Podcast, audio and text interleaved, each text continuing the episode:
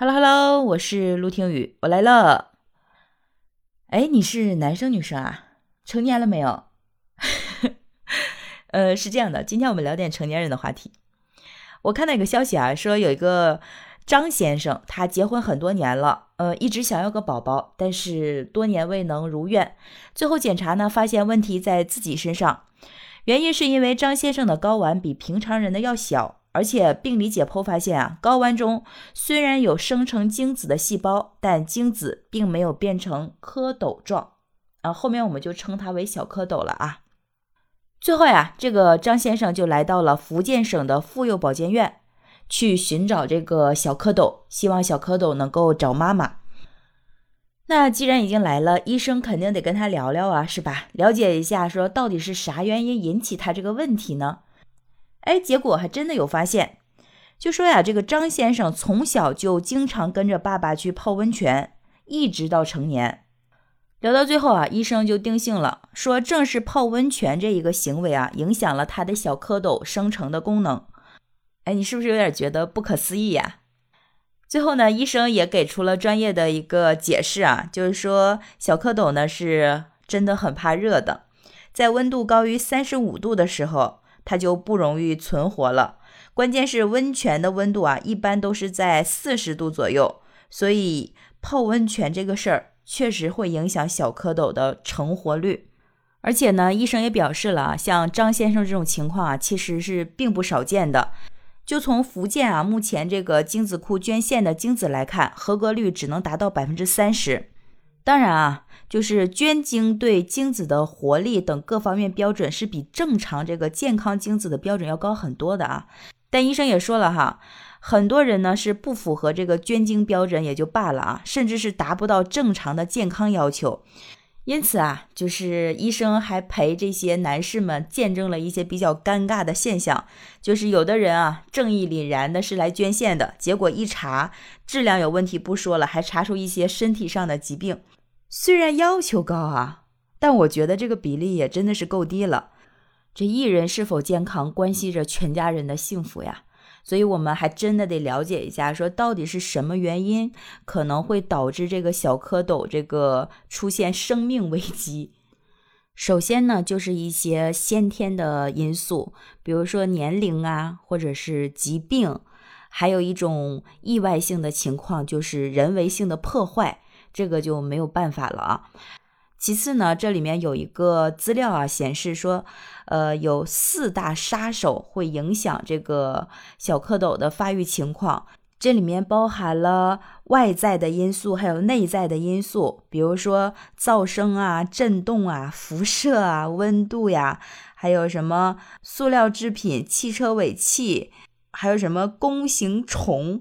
就很多地方我们其实是不太能理解的啊。如果真的按照他这个标准去操作的话，那我们的生活真的是完全被打乱了，根本没有办法去实施。那我就说一些和咱们生活相关的吧，比如说吸烟呀、饮酒啊，我觉得这些还是可以去控制一下的。那另外还有什么呃比较肥胖的呀、久坐的呀。呃，喜欢泡澡、泡温泉、蒸桑拿的，马上秋冬季了，要用电热毯的呀，这些跟温度相关的，我觉得还是可以稍微控制一下的。那我觉得成年人嘛，就是总体来讲，还是要保证一个健康良好的这个生活习惯。你身体健康的话，我觉得你的小蝌蚪一定是健康的。这里面呢，医生提到了一个更值得我们关注的事情啊。他说啊，小蝌蚪异常并不是成年男性的专属，很多青春期的男孩也存在这样的问题。他说呢，一般正常男孩是在十四岁青春期的时候，这个睾酮就开始分泌，阴囊呢开始长大，但有千分之一的男孩呢是在十四岁到十六岁这个期间是没有出现第二性征的。这个时候啊，父母就应该引起。一定性的重视了，应该及时到医院去检测这个激素的水平。如果是雄性激素偏低的话呢，就要及时的去补充这个性腺激素。说如果是错过这个治疗时期的话，成年以后啊，可以说是后患无穷啊，效果就不太显著了。所以这个是一定要提起重视的。这里面医生还单独提到了，在青春期的时候，男孩感染这个腮腺炎病毒。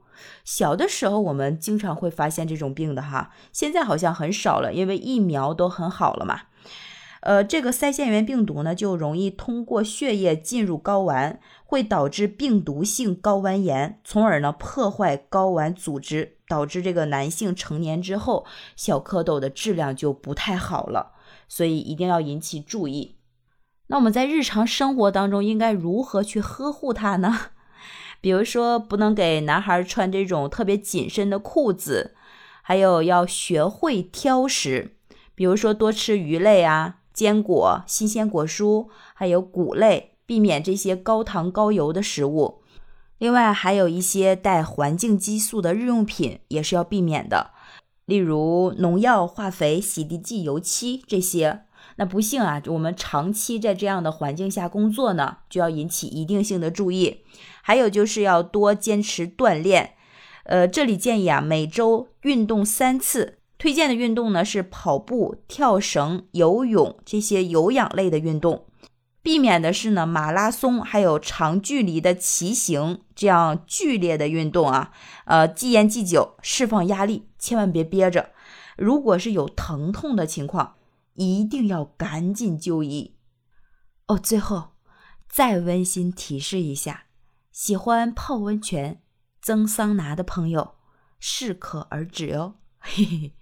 都说男人不能说不行，但是如果真遇到问题了的话，一定要正视问题，及时去解决问题。